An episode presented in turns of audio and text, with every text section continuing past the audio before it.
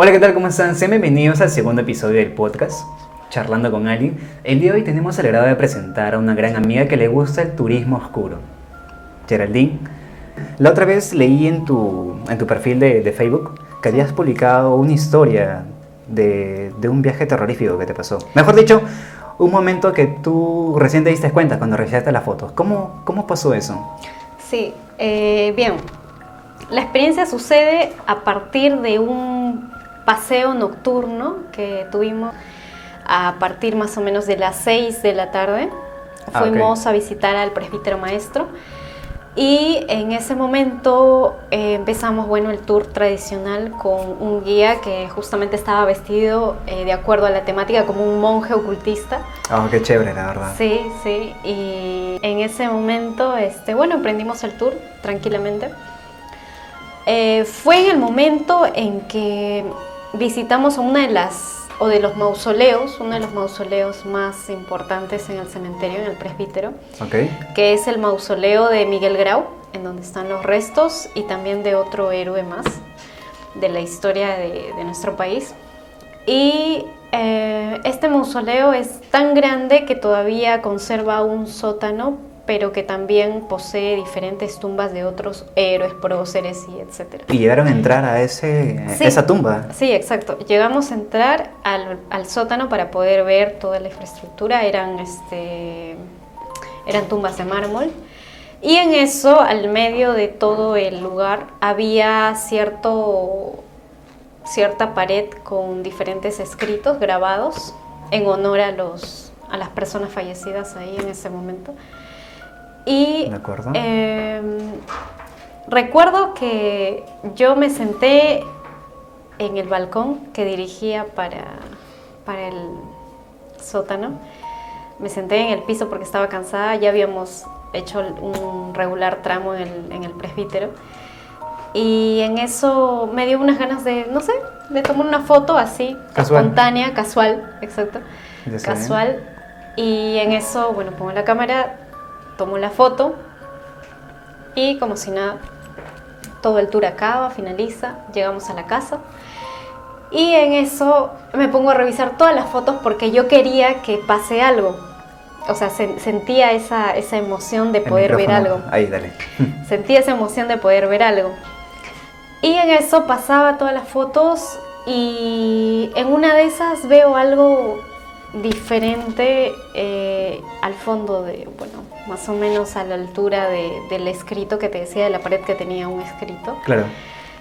Y veo una silueta de una mujer con un cabello largo, tipo como un peinado acá un poco más llamativo, eh, con un vestido de época colonial, pero la apariencia era de un solo color, era como que un color tipo crema, amarronado más o menos. Y en ese momento que tú tomaste la foto, ¿no sentiste alguna energía, Para una nada, vibra, nada? Para nada, porque yo estaba con otras personas alrededor. O sea, las demás estaban como que sí, tomándose foto, eh, de repente caminando por ahí, viendo otras cosas. Claro. Y no se sentía como que un vacío, ¿no? No es que yo estaba sola en el lugar. Eh, pero en, el- en la foto se muestra de que no estábamos del todo solas y eso que diciendo todavía que éramos como algo de casi 20 personas. Se ve clarito, se ve clarito en la foto. Se ve muy claro. En sí. esta parte voy a poner la foto donde ella toma en dicho lugar y se ve claramente a una mujer Claramente. sentada. No estaba sentada, estaba parada. Está parada, disculpa, estaba parada. Sí, y bueno, en eso no lo, no lo conté así a amigos, quizás a amigos más cercanos, amigas más cercanas, pero, pero no tuve el, como que el interés de poder contarlo o enseñar la imagen en el momento así en redes sociales o en algo así, por esos medios. Eh, pero tuve la oportunidad hace último de poder contarla en una página que se llama Hablemos de Turismo, pueden seguirla en Facebook. Y eh, bueno, tuve la oportunidad de poder narrar esa historia haciendo alusión al turismo oscuro que se puede hacer, a todas las experiencias que se pueden tornar y etcétera, todo abocado en el sector.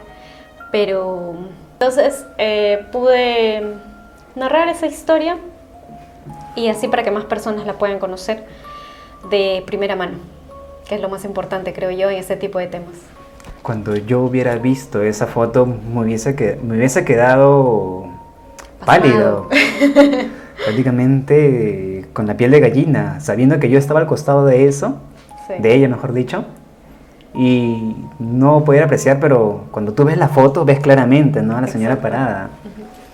Sí me ha pasado, sí, me ha pasado diferentes experiencias paranormales en el trabajo, aquí en el estudio, pero más así en el trabajo.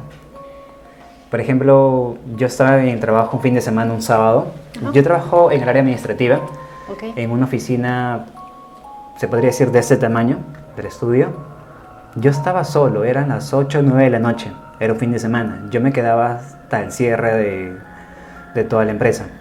En una de esas, cuando se van todos mis compañeros, a las 8 de la noche yo me quedo solo. Fue ahí donde comienzan del otro lado, al frente mío, comienzan a a mover las teclas. Se escuchaba clarito, es como si alguien estuviera digitando en esos momentos. Claro, es un sonido bastante conocido cuando, cuando se escucha ese Exacto. o sea, en teclado es bastante conocido. Y después de eso, al no hacer caso de eso, eh, las cortinas se comenzaban a mover. Pero qué raro si las ventanas estaban cerradas. ¿Cómo es eso posible que se comiencen a mover las cortinas? Claro. Yo más rápido abrí la puerta y mi pie lo dejé ya en la puerta, ya porque me, la verdad es que sí me dio miedo. Estabas con un pie afuera y un pie adentro. de la oficina. Así estaba, me dio bastante miedo. Yo seguía con el trabajo. Yo seguía con el trabajo. Eh, para no hacer caso a los ruidos, puse un poco de música. Ya. Y después de eso, a la salida de mi trabajo, yo le comento esto al vigilante y le digo que me pasó tal cosa ahí en la oficina. Y él me dice que es normal eso porque anteriormente en ese lugar había un cementerio y sobre ese cementerio han construido esta empresa. Y yo me quedé pasmado, ¿no? Dije, entonces, exacto. Algo, un causa y efecto, porque si ha habido un cementerio ahí, es, es obvio que va a haber algo. Claro. Comentó un relato que, como él también se queda en las madrugadas, en una oficina hay un hombre sentado en las madrugadas, mirando a la ventana. Ah, ¿Cómo es eso posible si en ese rato no hay nadie? Y él nomás se queda. No hay trabajadores. No hay trabajadores, solamente se queda el vigilante nada más. Y a lo que él me estaba relatando fue que cuando se, te presenta eso, pon un poco de música. Que a ellos les gusta la música de rock antiguo. Pon eso y créeme que te van a dejar tranquilo. Encima con los gustos, el fantasma. Exacto, a gustos y colores. y a partir de eso, cada vez que yo me quedaba un fin de semana, siempre ponía un poco de música para que no me molesten, porque la verdad es que sí me daba miedo. Era como que muy, seguramente muy notoria la actividad paranormal de ahí. Demasiado notoria. Es como si tú y yo estamos conversando ahorita y el otro lado ves que alguien comienza a presionar las teclas. Imagínate eso nada más.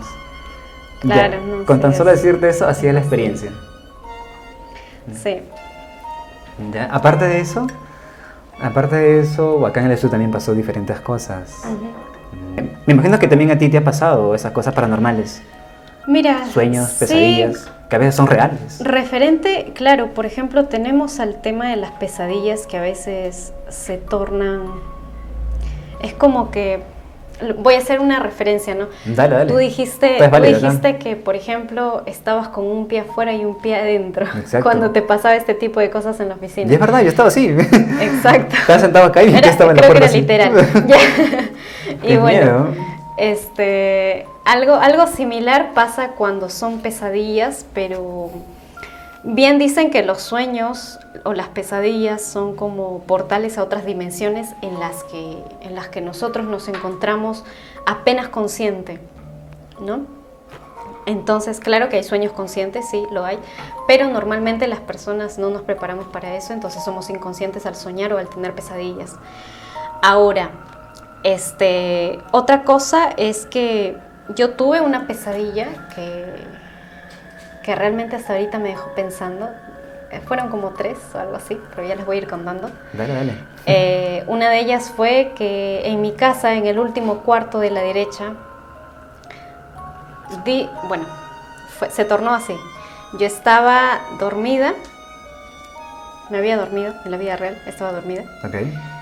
Y en eso este, siento que me levanto, pero que me pongo al borde de la cama, mirando así parada, y empiezo a golpearme la cabeza en el borde de la cama, en la pateadera.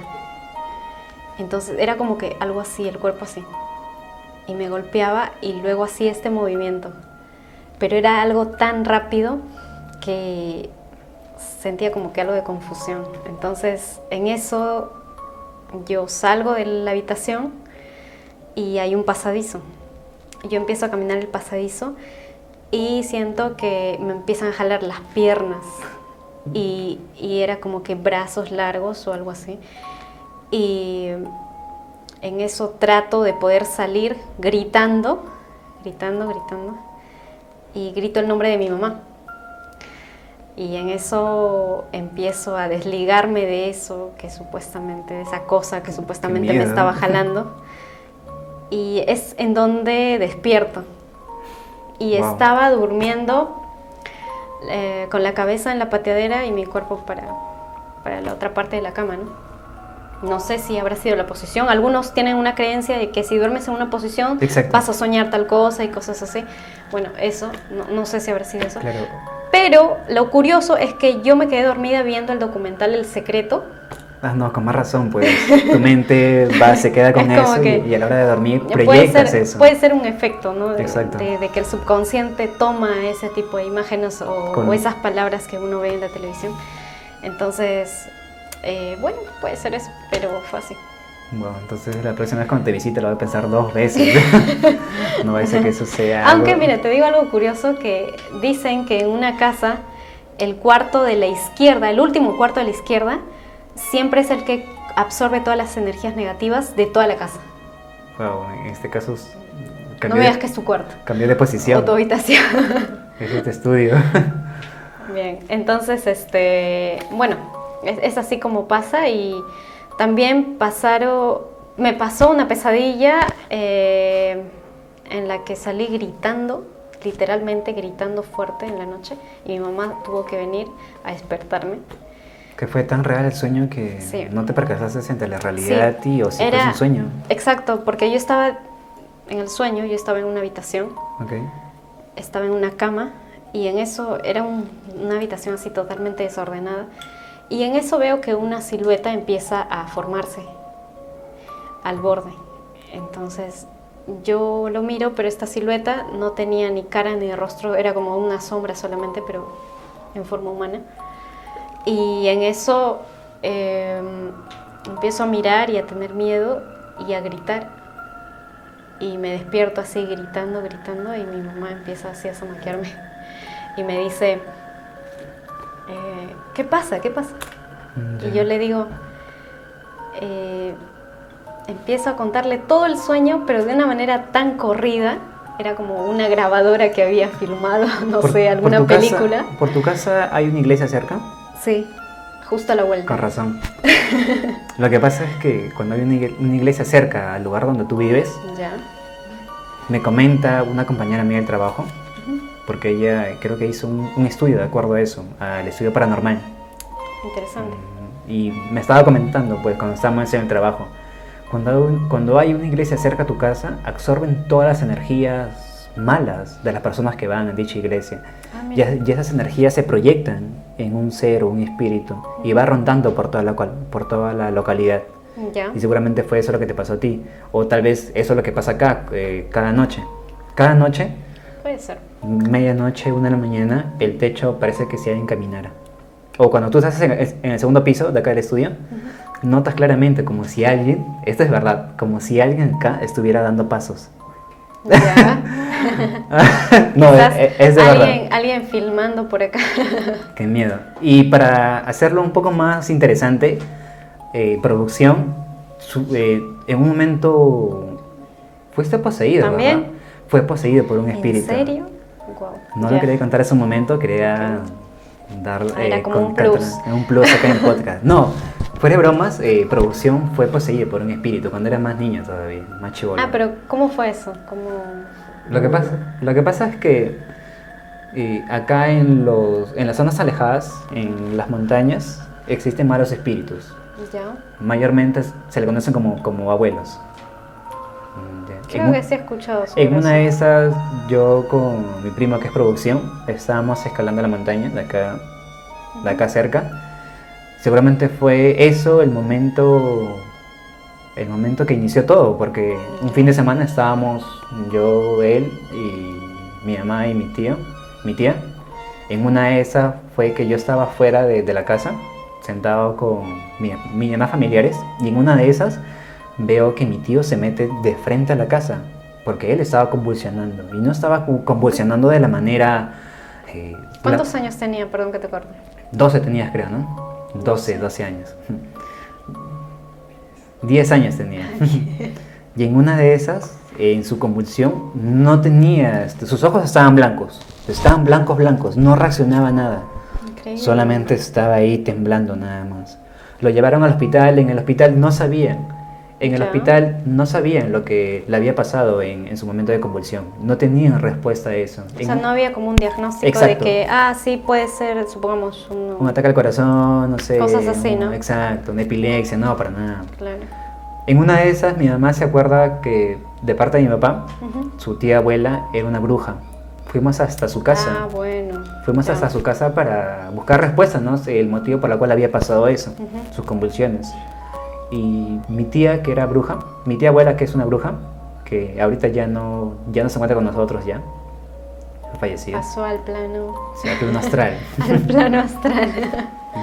Ella en una de esas, viendo las hojas de coca, se percata que dicho sujeto había, había sido poseído por un espíritu. ya. Dice que el espíritu quería este, apoderarse de ese cuerpo, pero por, por X motivos no pudo. Y es por eso que su esto de defensa se podría que hacer, sus, sus defensas se, mani- se manifestaban a través de estas convulsiones, como que botando ese espíritu. man. Esto yo me quedé impactado, pues porque yo estaba ahí acostadito escuchando, yo sentadito ahí escuchando, imaginándome dónde, dónde fuimos a, a- o dónde me voy a ir a vivir, porque mi, mi papá ya están eh, planeando vivir por, por estos lugares. Claro. Y imagínate con eso todavía, con qué ganas voy a... Bueno, ya estoy acá, ¿no? ya me acostumbré ya. Una, una sorpresa que Una te sorpresa. ibas a dar acá. Y no es la primera vez, pues, porque a inicios cuando yo me vine a vivir al lugar, a esta, a esta localidad, Ya. en una de esas cuando estaban construyendo toda, toda mi casa, yo salgo a comprar a las 10 de la noche. Todo era oscuro, todo era oscuro, había poca luz nada más. Ok. En una de esas, ya llegando acá a mi casa, me percato que habían dos sombras. Yo pensaba que eran mis hermanos, ¿no? Caminando ahí en las paredes y se refleja la sombra, ¿no? Ya. Yo, pensando- yo, yo pensaba que eran mis hermanos. En una de esas, cuando las sombras siguen caminando, me percato que no había nadie, no había ningún cuerpo físico. Eran las dos sombras que seguían caminando en todas las paredes. Yo me quedé con, con mi azúcar, me quedé con mi azúcar, no sabía si entrar en mi casa o no porque me daba miedo. Totalmente pálido. Me quedé pálido, con el azúcar en la mano. Me quedé así pasmado, dije, ¿entro o no entro? Porque tenía miedo, la verdad tenía miedo. Mira que, mira que son cosas eh, que te dejan una sensación Exacto. totalmente diferente a lo que tú puedas de repente escuchar de otras. ¿no? O sea, vi- vivirlo de primera mano es algo totalmente diferente. Por ejemplo, en mi casa eh, recuerdo que una vez una prima mía escuchó como alguien aleteaba en la puerta de la, de la calle. Era como que si una fuerza quería entrar a la casa y empujaba, empujaba, empujaba, pero eran unos aleteos así como de tipo una ave grande, pues, ¿no? ¿En la puerta? en la puerta de la calle. sí. Yo, Y- yo no salgo, yo, yo me quedo adentro. Y, y lo escuchaba y en eso mm, lo único que hizo fue ponerse a llorar porque era algo tan, La tan real, ¿no? tan real, claro, que, que no podía hacer nada. Y mm, suceden diferentes cosas así. Por ejemplo, también vi que alguien agachado así de esta manera se fue de un cuarto para otro al fondo de mi casa, en los dos últimos cuartos. No digas, acá hay bastantes cuartos. Ya, entonces... em, Yo no viene a trabajar producción mañana, ya no viene. Ya no, ah, yo- ya, ya no va a venir. Ya renunció ya. ya. ya no va a grabar para nada. de- renuncio. y entonces, este, bueno, eso pasa, ¿no? Ahora, en el tema, por ejemplo, de, de los de vus ya más o menos hablando sobre eso también son cosas que, que te dejan pensando. En tres oportunidades la atiné. ¿Ya? Eh, mayormente las personas que me conocen yo pero con audífonos. Y en una de esas, mm, ya cuando tú estás con audífonos, eh, te centras más en un solo sentido. En este caso es la vista. Mm, Ya o, o prácticamente yo suelo hablar solo ya conmigo mismo, lo digo. Ya, me encanta hablar solo. Es normal. En una de esas, en tres ocasiones la atiné a lo que iba a pasar. Ya. 10 segundos después. Uno fue en el trabajo, yo estaba cerca de la computadora y en una de esas aparece Deja Vu. Y digo en mi mente, ahorita alguien va a venir a preguntarme si tengo un lapicero, ¿no? De mi lado izquierdo, de este lado. Dicho y hecho, mi compañera con su silla viene arrastrándose hacia mí. Y me dice, ¿si tienes un lapicero? Y pasó eso.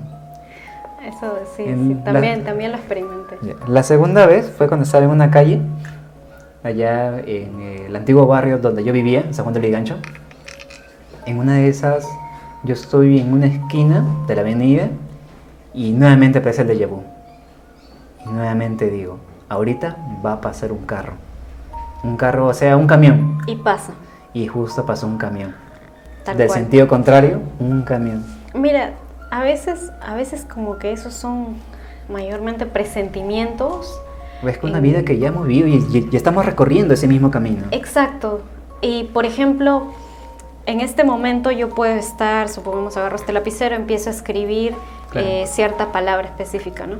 Entonces, luego, de acá unas dos semanas o un año, un mes, etcétera, te encuentras en el mismo lugar, agarrando el mismo lapicero y escribiendo la misma palabra que has escrito en el momento que ya pasó. Eso es lo que a mí me ha pasado muchas veces. Y es como que digo, pero ya, ya me pasó esto, ya, ya lo hice esto. Y, y es así un poco medio confuso. Algunos dicen momento. que es este. A Es veces como, hasta dos o tres veces pasa. Exacto. Algunos dicen que es como el buscador de, de Google, ya donde tú pones una palabra y automáticamente te aparece la palabra ya sobrescrita ya. Es como que un es un autocorrector se podría decir, que lo mismo pasa en nosotros, ¿no? Algo que hemos hecho similar, pero tu mente automáticamente lo programa para decir, ah, esto ya has hecho algo similar y lo confundimos con déjà vu. Es una de dos. Puede ser que sí. Mm, sí. La tercera vez fue algo también que me pasó en el trabajo, en, en- en donde yo estoy entrando a oficina y el vigilante no estaba. Y nuevamente aparece el famoso de vu. El, vigil- eh, el vigilante va a aparecer bajando las escaleras y preguntándome qué tal mi día.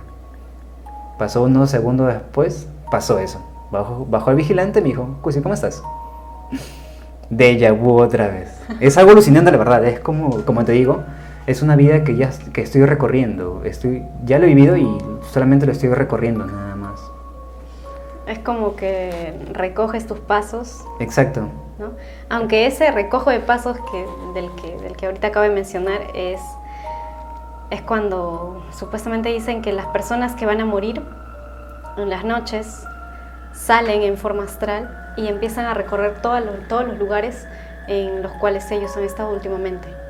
Es como que recogen los pasos Wow. y se van tranquilos y a los días mueren o fallecen, ¿no? Bueno, este, si eso llega a pasar, ya, este, por favor, todo esto lo que tengo, véndalo, ya véndanlo. No quiero que nadie se quede con eso. No, no. No, pero pues, es algo- si hablamos de viajes astrales, ya, eh, yo en un momento practiqué el tema del desdoblamiento, viajes astrales. Sí, sí me contaste, sí. Todo esto nació cuando, cuando comencé a leer, cuando terminé de leer el libro de El secreto de las siete, el secreto de las siete semillas de David.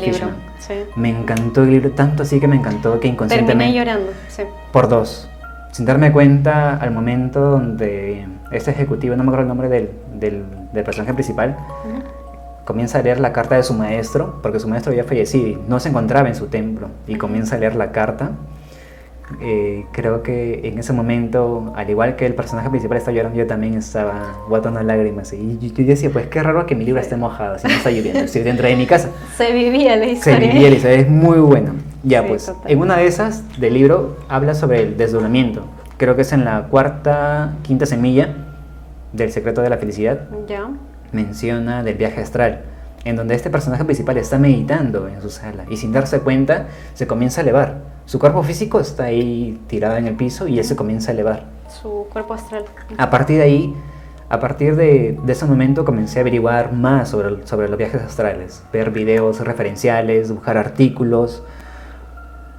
Después de eso comencé a practicar el desdoblamiento. ¿Cuántos meses de preparación te llevó? O Aproximadamente unos lo- dos, tres meses de preparación. Ya. Al principio es muy difícil, pero lo que sí me percaté, eh, y en diferentes artículos coincidían, Ujú. el primer paso es, el, es este, la famosa parálisis de sueño. Ese es el primer paso. Cuando estás ahí es un paso para que tú puedas hacer ese desdoblamiento. Con, con respecto a las parálisis de sueños, creo que... Es donde tu cuerpo no Creo reacciona. que muchos, muchos los hemos experimentado, pero Inconscientemente. no hemos tenido como que ese conocimiento de decir, ah, sí, este es el inicio de un viaje astral, Exacto. por decirlo así. Eso, O sea, lo hemos visto como que un- una pesadilla probablemente, exacto. pero... El parálisis de sueño mayormente ocurre cuando tu cuerpo está totalmente relajado Ujú. y llegas a eh, no tener control del cuerpo porque está muy relajado al 100%. Exacto. Ya, a partir de ahí es donde tú ya tienes que concentrarte, ¿ya? Eh, es una de dos, porque cuando tú sufres de, de, de, de este parálisis de sueños te da miedo, ¿no? El hecho de que no sientas tu cuerpo, piensas que si eres poseído, ¿no? Ya, pero este es el primer paso, porque a partir de ahí tienes que relajarte, ¿ya? Y lentamente tienes que levantarte. Va a ser difícil, sí, porque tu cuerpo va a ser como si estuviera pegado a, a plano, Material. al plano material Ujú. ya va a estar pegado, ¿sí? no lo vas a poder.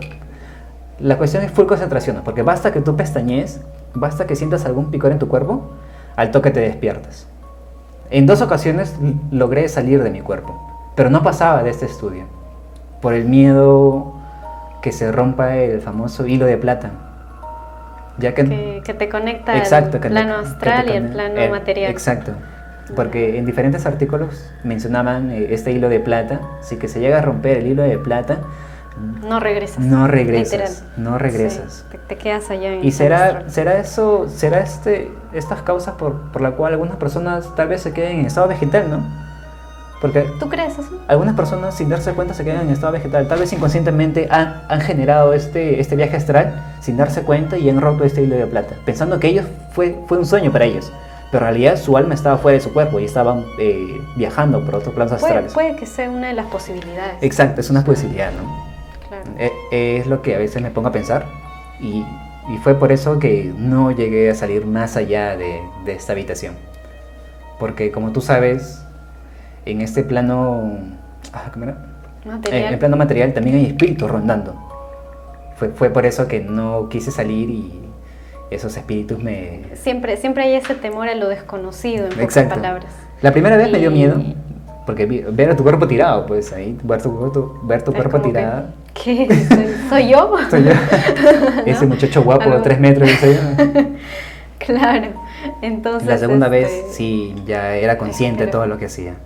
Ah, obvio, claro. Pero sí, sí recomiendan mucho. Yo también he leído libros así de, de viajes astrales. Y lo que recomiendan mucho es prepararse como seis meses aproximadamente para poder estar listos y preparados y saber a lo que nos vamos a ir a ver o a visitar, ¿no? Porque es como vivir una vida pero en otro plano totalmente diferente. ¿Cómo Esa, es, ese es el detalle o la diferencia entre estos dos planos, el material y el, y el astral, por decirlo así. Exacto, eso mismo. Sí. ¿Tú has practicado eso, esos viajes astrales? Sí, ¿Intentado? Intenté hacerlo más o menos en el año 2016, habrá sido 2016 o 2000 o 2015, que hice un intento, pero no, no pude concretarlo. De ahí como que ya no lo dejé, pero sí hacía meditación. Medita. Y la meditación es obviamente parte de la preparación Es para poder de- hacer este... Exacto, es parte de. Es Exacto. parte de. Sí, y bueno, más que todo por eso. Otra Sí. parte. También conocí a un amigo del trabajo que también practicaba eso. Ah. Ya, pero él me comentó en una de esas que al realizar esos viajes astrales acortas tu vida. Acortas tu vida. Mm, Ya. Pero Mm. ¿cuál es cuál es el motivo? ¿Cuál El es motivo es porque estás, estás este, creo que me dijo, estás acelerando algo del metabolismo de tu cuerpo, creo. Ya. Lo que pasa es que nosotros este cuerpo físico está mediante un proceso de, de envejecimiento, se podría decir, ¿no? Tú aceleras eso cuando haces los viajes astrales. Acortas tu vida. Quizás, quizás sea porque es como vivir dos vidas a la vez. Exacto, eso mismo. porque tú te transportas a otro plano y es como que tú estás viviendo una vida totalmente diferente a, a la que estabas designado en este mundo, por decir, ¿no? Algo así. O sea, yo, yo lo considero, lo analizo más o menos así. ¿Y esto lo, y esto lo practican allá? ¿Estos los monjes? ¿Lo practican Claro, para comunicarse lo- con el con budismo, otras- por ejemplo, el budismo, eh, que si bien es cierto el budismo, tenga- tenemos que tenerlo en claro, de que no es una religión, Obvio. El budismo no es una religión para, para poder tenerlo en claro. Y ellos son unas personas sumamente espirituales que, que empiezan a practicar todo esto, todo, todo esto de los viajes astrales, la meditación, el yoga, en todas sus dimensiones y, y todo lo demás. Y es bastante admirable porque son personas que viven de eso. O sea, se, se acoplan totalmente a esa vida. Su estilo de vida es algo muy Es interesante. Es sí. un estilo de vida muy interesante. Sí, sí. Sí. Hacemos un pausa por acá. ¿Ya no quieres tomar? ¿Lo destapo? Por favor. O te está secando ahí, está como. Apúrate, puede estar como que de rojo ahí. No, ni tanto. El pobre se está durmiendo también ya. No. Gracias. Yo tengo una historia de, de los jugadores, de los monjes. ¿No sé? No me digas que es de, este, de, de Kung Fu Panda porque te No, puedo es tocar. este- Cuando mueres y después. Ah, reencarnación. Ah, la Ah, las reencarnación. reencarnaciones. Tengo historias de eso. Lo que pasa es que cuando. Bueno, un monje ya, ya está viejo, Ya, vale. está en voto de silencio totalmente. Está metido en una cueva. Ya. Sale de ahí, rompe su silencio y dice: Ya vengo, dejo mis cosas ahí escondido, ya lo escondí, ya vengo. Se va, desaparece no sé cuántos años y habrá muerto. Viene un joven, niño, Ujú. Ya llegué, vengo por mis cosas. Y va donde se escondió el monje anterior, sus cosas, y se lo pone. Y ya ¿Sí? regresó. Ah, mira. Qué miedo. O sea, él se reencarnó en un niño ya de esa actualidad Sí. y regresó por las cosas que había Sí. dejado. Claro. ¿En qué hace rato? Eh, En eso de los viajes astrales. Ah, Ah, ya, mira. como estaba comentando de los viajes astrales. Ah, discúlpame. ¿Me crees algo? Podemos empezar de nuevo. Sí, no, dale, dale, no te preocupes. Comienza. Micro, ah, el, mi- el mi- micrófono. Sí, sí, sí, sino que no, no sabía que ya habíamos empezado. Ya. Como, es- ok. como estaba comentando de los viajes astrales. Ajá. mm, Ya, esto, eh, el hecho de, de salir de tu cuerpo acorta tu vida, como, como estaba comentando hace un momento. Sí. Y como tú dices, ¿no? Tal vez sea por el mismo hecho de que estás viviendo dos vidas, dos vidas Dos al mismo vidas a tiempo. la vez. Tal vez ese sea el motivo por la cual eh, mi compañero me dijo que es peligroso, ¿no? Y después de eso ya dejé de hacerlo. Hasta el, hasta el día de hoy no, no lo hago. Aparte que ya perdí como que la magia, ya, ya no me sale. Creo que es concentración y darle el tiempo, pero en este mundo tan saturado en el que vivimos y tan tecnológico a la vez, que está en constantes tendencias, creo que es un poco difícil de poder adentrarnos a ese mundo, pero no imposible ni difícil tampoco. Claro. O sea, difícil en el, en, el, en el aspecto de que, de que la preparación está en nuestras manos, el conocimiento está también, pero, pero es cuestión solamente de aplicarlo y concentrarnos en eso. Como que estudiar, dar un examen y aprobar, algo así. Una, es que- una metáfora por ahí. La verdad que- es que cuando yo tomaba examen nunca estudiaba, siempre era con recuerdos nada más. Ah, mira, yo, yo también, o sea, a mí me gustaba participar siempre, ah, era muy, muy habladora, Sí, pero me acuerdo. y con eso, Me opacabas. ah, ya, ok, y con eso, este, aprendí y ya, pues, ¿no? En el examen sabía, Por dos, por dos. exacto. Aparte de eso, acá producción nos ha comentado de- del tema de reencarnación. Reencarnación, un tema bastante complejo, la verdad. La verdad es complejo. ¿Pero tú crees en eso de la reencarnación? Firmemente yo sí, yo sí creo que sí, sí puede haber eso, eso, ese tema de la reencarnación en, en los diferentes, en las diferentes etapas de la historia en el mundo, Exacto, pero... porque en la India, por ejemplo, hay este, A ver si creemos en el hay mucha creencia sobre eso, sí. Y algunos dicen que, por ejemplo, ellos tienen un- una cantidad de extensa de dioses. Hay un dios mono, Y pasa que, por ejemplo, este, no sé en qué lugar de la India nació un niño con cola. Y ellos decían, ah, esa es la, la- la reencarnación de tal dios, del dios mono. Y iban al- a la casa de este niño y empezaban a adorarlo, a darle diferentes ceremonias y todo. Pues sí, eso no lo había, no lo había leído. Eso. Sí, en la India hay muchísimos casos de esos y la gente cree en que esas reencarnaciones son de sus dioses. Wow. Sí, sí, es, es bastante interesante, es creo que Eso podría resultar un estudio antropológico. Exacto, porque cada, ¿No? cada nación tiene su propia creencia. Pero sí, si tú te vas este, a, a la India, como tú dices, vas a creer en eso, ¿no? Y si te apareces en otro lado, no sé, en la China creo que... ¿Dónde andan los monjes? Disculpa mi ignorancia. ¿Los monjes? Mira, los monjes eh, ellos, eh, ellos este, están tanto en Asia, que es en China, Ya. y también en Medio Oriente, ¿no? que es en la India, en Nepal. Su creencia de ellos son los budas, si no me equivoco. El Buda. El Buda, claro, pero Buda no es un dios, porque varios piensan que es un dios. Eh, Buda no es un dios, es un profeta. Es un profeta y empieza a expandir todo el conocimiento espiritual, ¿no? Con todo, con todo. Es como que era, era como un superdotado espiritual en ese tiempo. Y dejó muchas enseñanzas, así como Jesús, Buda, exacto. que vino acá, entonces a la tierra.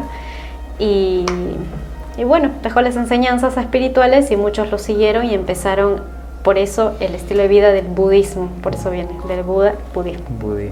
La verdad es que si hablamos de religión, historia, el budismo, pues, tenemos para rato, ¿no? No, no es para, para hablarlo toda una vida. Exacto, porque la religión es una, es una cosa, la historia es otra cosa. Totalmente. Totalmente. Y- Pero llega a un mismo punto. O sea, si lo analizamos y lo filosofamos desde, desde una perspectiva, todos llegan a relacionarse. Como por ejemplo. A ver, por ejemplo, la Iglesia Católica tuvo mucho que ver en la historia. ¿de acuerdo? En muchos, en muchos episodios de la historia de, del, del- de nuestro mundo, de, nuestra, de nuestro planeta. Influyó, por ejemplo, en la Santa Inquisición. Ahí se está influyendo en, la- en los derechos humanos. Ahí se está influyendo en el machismo, en las injusticias, en diferentes otros aspectos que, que conjuega todo eso. Y, y sí, y el budismo también, eh, a la vez del, de los Illuminati, por ejemplo, que es una, una logia, que Ah. también tuvo que ver con la Iglesia Católica, así como la masonería también. La masonería que fueron católicos, pero que se rebelaron y se, se pusieron a un lado en contra de muchas cosas. Entonces, so- es todo, todo un hilo que, que viene por diferentes partes, pero que llega a un solo punto. Interesante, la verdad. ¿eh? Sí, sí. La verdad es que de acuerdo a eso yo cuando comienzo a pensar en eso comienzo a cuestionarme. Comienzo Vuelas. a lanzarme varias preguntas. Vuelas, vuelas De- total. Literalmente comienzo a volar porque mi, mi mente ya se expande más allá ya. Quiere de hacer... todas maneras. Es como que, bueno, me, imagino que le pasa a cualquiera, ¿no? Eh, el hecho de saber que hay más allá. Que no sé. Mm, No solamente somos nosotros, ¿no? ¿Qué hay más allá? ¿Qué es lo que pasó en un inicio, no? O creo que ya, no, ya nos estamos desviando del tema, ya. Sí, perdón. Lo siento. Es que la verdad que siempre suele pasar cuando comienzo a... a- Pero creo que de eso se trata charlando con alguien. ¿no? Exacto, exacto. Ojo que, Charlamos de todo un poco. ojo que esto no es, no es patrocinado por esta marca, así que... Bien. Eh, ahora con respecto a las brujas, por ejemplo. Eh, ahora que íbamos... Mi tía abuela es una bruja. Es una bruja, es una bruja. Sonó bien directo y parecía una broma, ¿no? Pero bueno. No, ahí- es una bruja, de verdad, es una bruja. ella. Ella este, sabe ver a través, de, a través de las hojas de coca. Ah, claro, bueno, también, sí, esa, este, esa- esa práctica existe mucho. Claro. ¿no? Y también... La este, sierra. algo curioso que me hiciste acordar. Ya. A ver.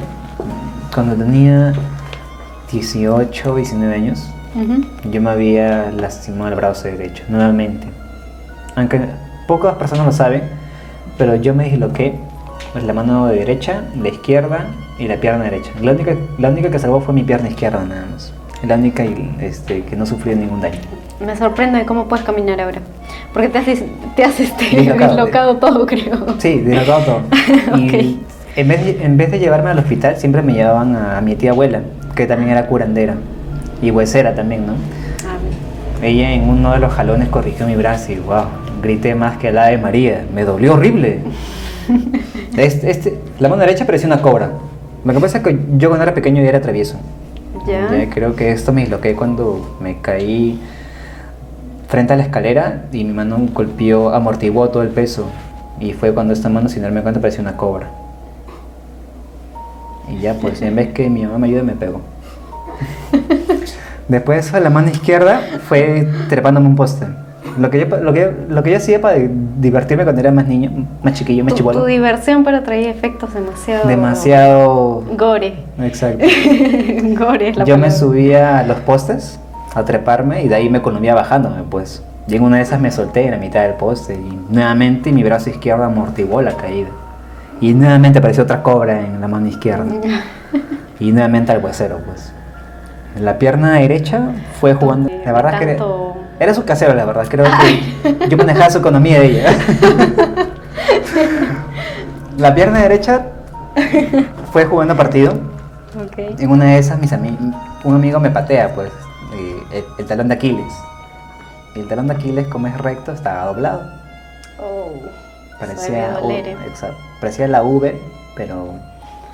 La V, pero así, pequeña. Ya.